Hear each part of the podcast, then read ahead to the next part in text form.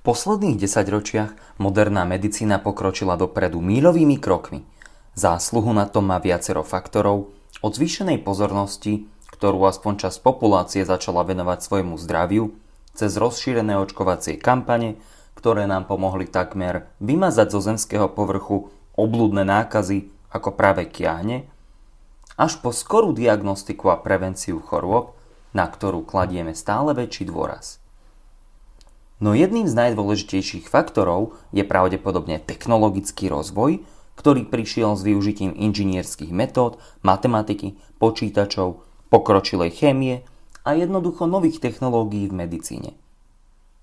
Riešenia na mnohé medicínske problémy však stále chýbajú a preto sme vás poprosili, aby ste sa skúsili zamyslieť nad tým, aké medicínske či biologické technológie vám v súčasnosti chýbajú a aby ste nám to napísali do komentárov na našej facebookovej stránke.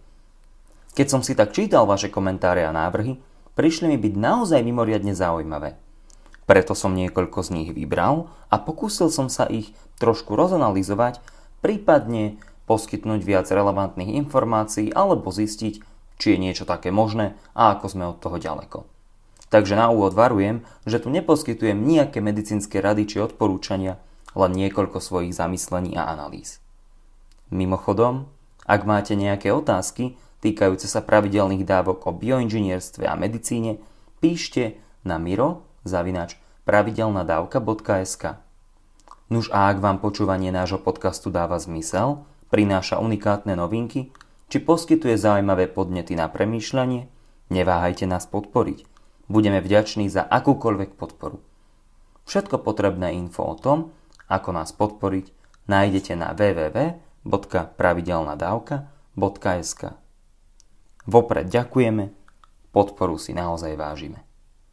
A teraz sa už pustíme do trošku experimentálnej 90. pravidelnej dávky, v ktorej sa venujeme medicínskym technológiám, ktoré našim poslucháčom chýbajú.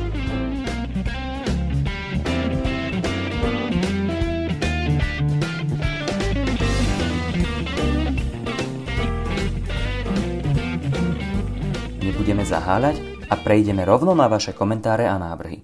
Prvý návrh, ktorý ma zaujal, si predstavil takúto technológiu. Kedy budeme mať umelé bunky produkujúce inzulín, aby sa diabetici nemuseli stále kontrolovať, merať si cukor v krvi a počítať každý gram sacharidov, ktorý si dajú do úst? Hm, myslím, že niekto, kto nás počúva, rozmýšľa ako naozaj fundovaný syntetický biolog ako vieme, diabetes alebo ľudovo cukrovka predstavuje mimoriadne závažný problém, ktorý trápi mnohých ľudí a kladie obrovskú záťaž na naše zdravotné systémy. Čo je to vlastne ten diabetes? Naše telo si potrebuje kontrolovať hladinu cukru v krvi. Robí to prostredníctvom dvojice hormónov, ktoré slúžia ako takí chemickí posličkovia. Ak sa hladina cukru alebo glukózy po jedle zvýši, Napríklad, keď si dáte na obed babky neparené buchty, naše telo z tzv.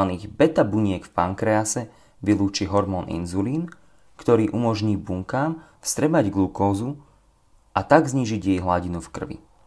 Na druhej strane, ak napríklad športujete a práve si dávate sériu drepov vo fitku, tak vaše telo zareaguje vylúčovaním hormónu glukagón, ktorý zase umožní bunkám uvoľniť zásoby glukózy, ktoré obsahujú a využiť ich na zásobovanie vašich svalových buniek. A takto si telo udržiava vnútornú homeostázu, rovnováhu, o ktorej sme sa už rozprávali v predošlých častiach. V prípade diabetikov však beta bunky nedokážu vylúčovať dostatok inzulínu alebo ho nevylúčujú vôbec. Táto porucha môže byť vrodená, telo napríklad môže útočiť na svoje beta bunky v pankrease, vtedy hovoríme o diabete typu 1, alebo môže byť nadobudnutá počas života, napríklad v dôsledku obezity či nezdravého životného štýlu. V oboch prípadoch si inzulín musia diabetici dávkovať prostredníctvom vonkajších injekcií alebo liekov a sú odkázaní na život plný pichania inzulínu, čo nie je zrovna najpríjemnejšie. Okrem toho, diabetes priamo spôsobuje ďalšie komplikácie, ako napríklad slepotu, zlyhanie obličiek či rozvoj kardiovaskulárnych ochorení. ak pri počúvaní tohto podcastu jete nejakú snickerskú čokoládu či chrumete čipsy, práve nastal skvelý moment odložiť to. Využitie syntetických buniek produkujúcich inzulín, ktoré by umožnili diabetikom netrápiť sa ehm, s inzulínom a jeho dávkovaním, alebo aspoň toto utrpenie zmierniť, znie ako sci-fi. Ibaže to sci-fi nie je. Teda, samozrejme, ešte nikde na svete ľudia nefičia na syntetických inzulín produkujúcich bunkách, ale nádej tu je. V oktobri 2017 totiž bola v časopise Nature Chemical Biology publikovaná štúdia, v ktorej autory opisujú vytvorenie syntetických beta buniek s multikompartmentálnou štruktúrou. To znamená, že doslova vložili maličké tukové guličky obsahujúce inzulín do väčšej tukovej kuličky, ktorá slúžila ako vonkajšia membrána. Do tejto väčšej kuličky tiež vložili mechanizmus, ktorý je schopný zistiť vonkajšiu hladinu glukózy v krvi a následne uvoľniť maličké inzulínové guličky z vonkajšieho obalu v prípade, že hladina glukózy mimo tejto bunky umelej rastie. Na druhej strane, ak vonkajšia hladina glukózy klesne, tak inzulínové guličky prestanú byť uvoľňované mimo svojho obalu. Výskumníkom sa dokonca podarilo otestovať tieto syntetické bunky na diabetických myšiach, kde dokázali efektívne znížiť hladinu cukru v krvi. Takže aby sme to zhrnuli, zatiaľ umelé bunky produkujúce inzulín nemáme funkčné v ľuďoch, ale tzv. proof of concept, alebo dôkaz, že to funguje, tu už je a na myškách sa tieto bunky zdajú byť efektívne. No ak je toto súčasný stav, ešte nejakých pár rokov to potrvá, kým sa dostaneme k využívaniu u ľudí.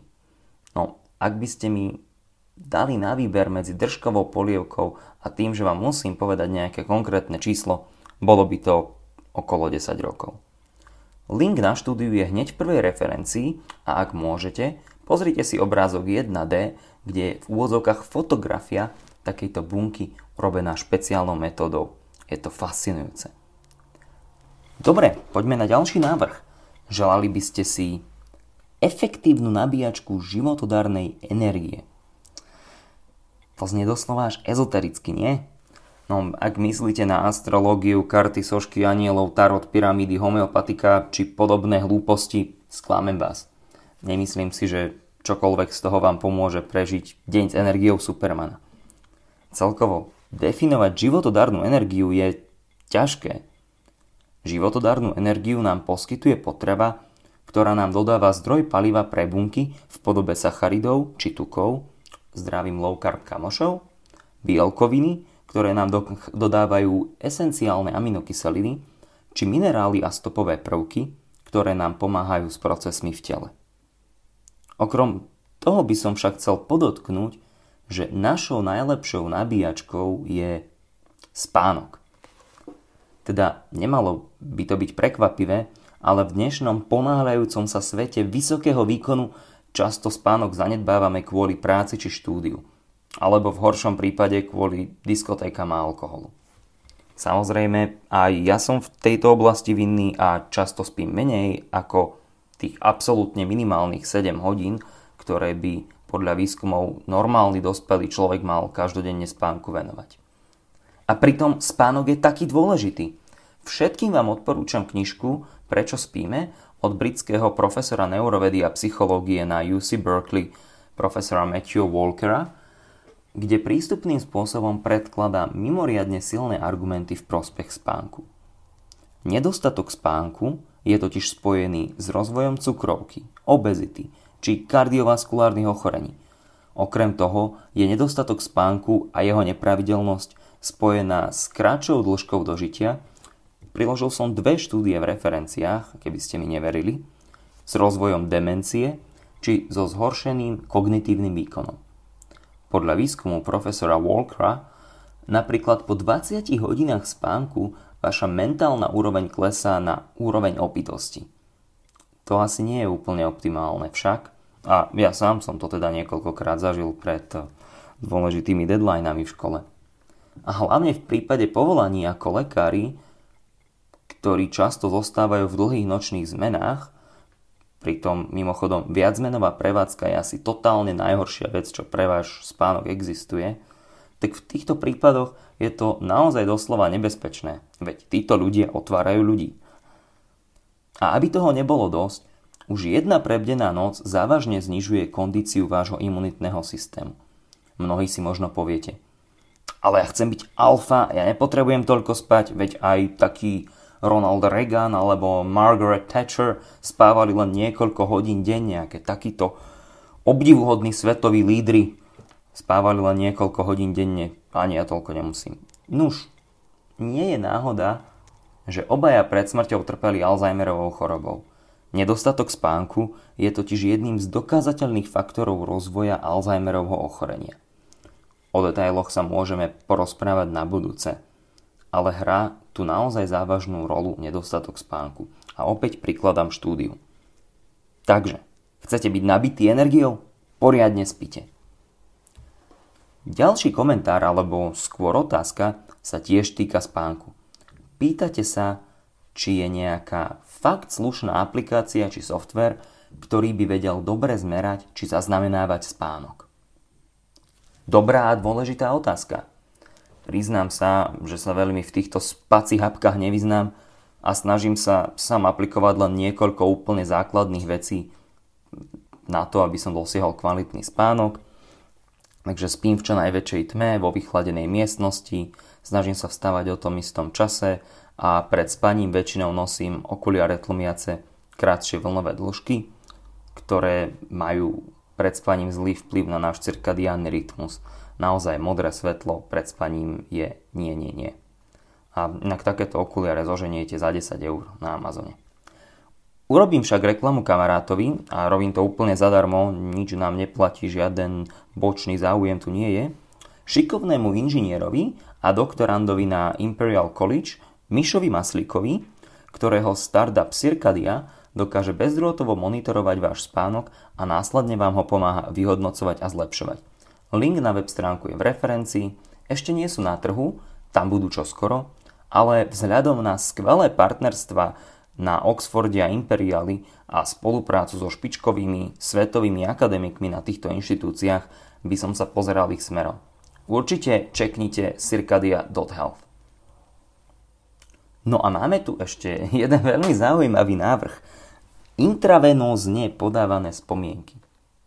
Niekto by si želal intravenózne podávané spomienky, teda spomienky, ktoré si asi predstavuje to tak, že človeku by sa vybavili, keď mu ich pichnú do žily.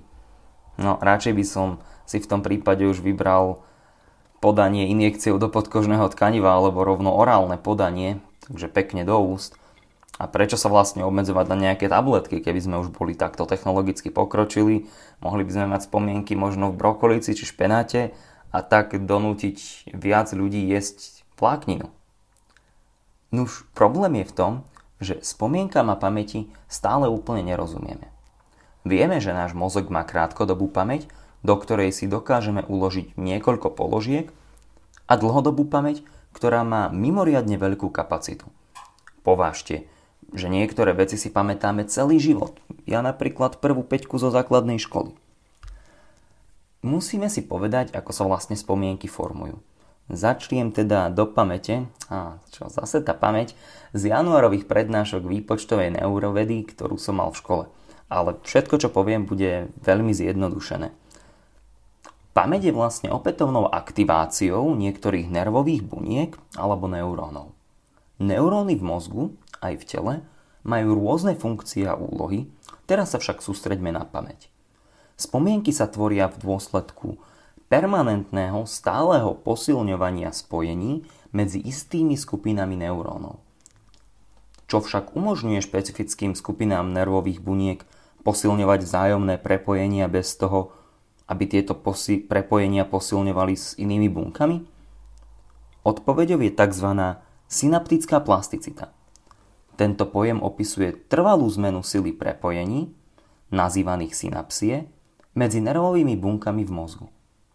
Tieto prepojenia sa môžu zosilňovať alebo zoslabovať v závislosti na tom, ako často boli aktivované v minulosti.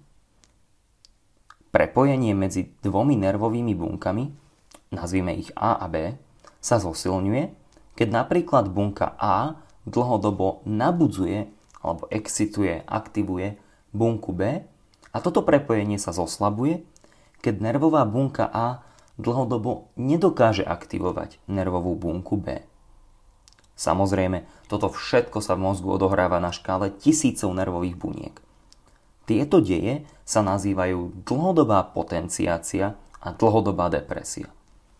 Nuž, ako sme povedali, posilňovanie prepojení v mozgu je kľúčové pre formáciu pamäte. Tiež vieme, že isté chemické látky, neurotransmitery, fungujú ako prenášače signálu medzi nervami a môžu buď pôsobiť stimulačne, napríklad dopamín, alebo utlmujúco, teda serotonín, na to formovanie sily prepojení. Takže ako by sme intravenózne mohli vložiť spomienky do mozgu? No museli by sme vedieť, ktoré z prepojení medzi približne 100 miliardami neurónov v mozgu by sme museli navzájom aktivovať či utlmiť. Eh, matematici si zrátajú, keď máme 100 miliard neurónov, koľko možných kombinácií prepojení nám to dáva. No a potom by sme museli byť schopní do mozgu dopraviť chemikálie, ktoré by sa viazali len na tieto špecifické neuróny a buď ich aktivovali či utlmovali bez ovplyvnenia okolitých neurónov. Neviem si predstaviť, ako by sa niečo také dalo urobiť. Keďže doteraz ľudskému mozgu ešte stále rozumieme len málo, nemyslím si, že si budeme píchať spomienky v akejkoľvek dohľadnej dobe. Ak by sa nám to raz malo podariť, veci ako injekcie budú už určite zastarané. Ak si chcete o fascinujúcej téme výpočtovej neurovedy prečítať viac, určite vám odporúčam skvelú učebnicu Neuronal Dynamics from Single Neurons to Networks and Models of Cognition od Wolframa Gerstnera. Je priložená v referencii 6 a nájdete ju online zdarma. Dobre, myslím, že na dnes stačí. Máme ešte oveľa viac technologických návrhov a komentárov, ktoré ste nám poslali, ktoré, ak sa vám táto pravidelná dávka bude páčiť, môžeme prebrať na budúce. No, podarilo sa nám prediskutovať niekoľko zaujímavých tém. Syntetické bunky, dôležitosť spánku a nervové prepojenia. A aké sú tri hlavné veci, ktoré by sme si mali z tejto pravidelnej dávky zapamätať? Poprvé, Syntetické bunky produkujúce inzulín už boli vytvorené a celkom úspešne vyskúšané na diabetických myšiach. Po druhé, dostatočne dlhý a kvalitný spánok je mimoriadne dôležitý pre zdravie a optimálny level energie. Po tretie, pamäť je mimoriadne fascinujúca a komplexná súhra posilňovania a zoslavovania prepojení medzi neurónmi. Takže toto bola ďalšia pravidelná dávka, tentoraz zameraná na bioinžinierstvo a medicínske inovácie. Už iba pripomeniem, že pravidelnú dávku môžete odoberať v rôznych podcastových aplikáciách ako Apple Podcasts či Spotify. Ak neviete ako na to, kliknite na pravidelnadavka.sk, kde nájdete jednoduchý videonávod. A ak máte komentáre, návrhy či poznámky k obsahu tejto pravidelnej dávky, kľudne mi napíšte na miro zavinač pravidelnadavka.sk Onedlho sa počujeme opäť a dovtedy buďte zdraví a nech vám to myslí.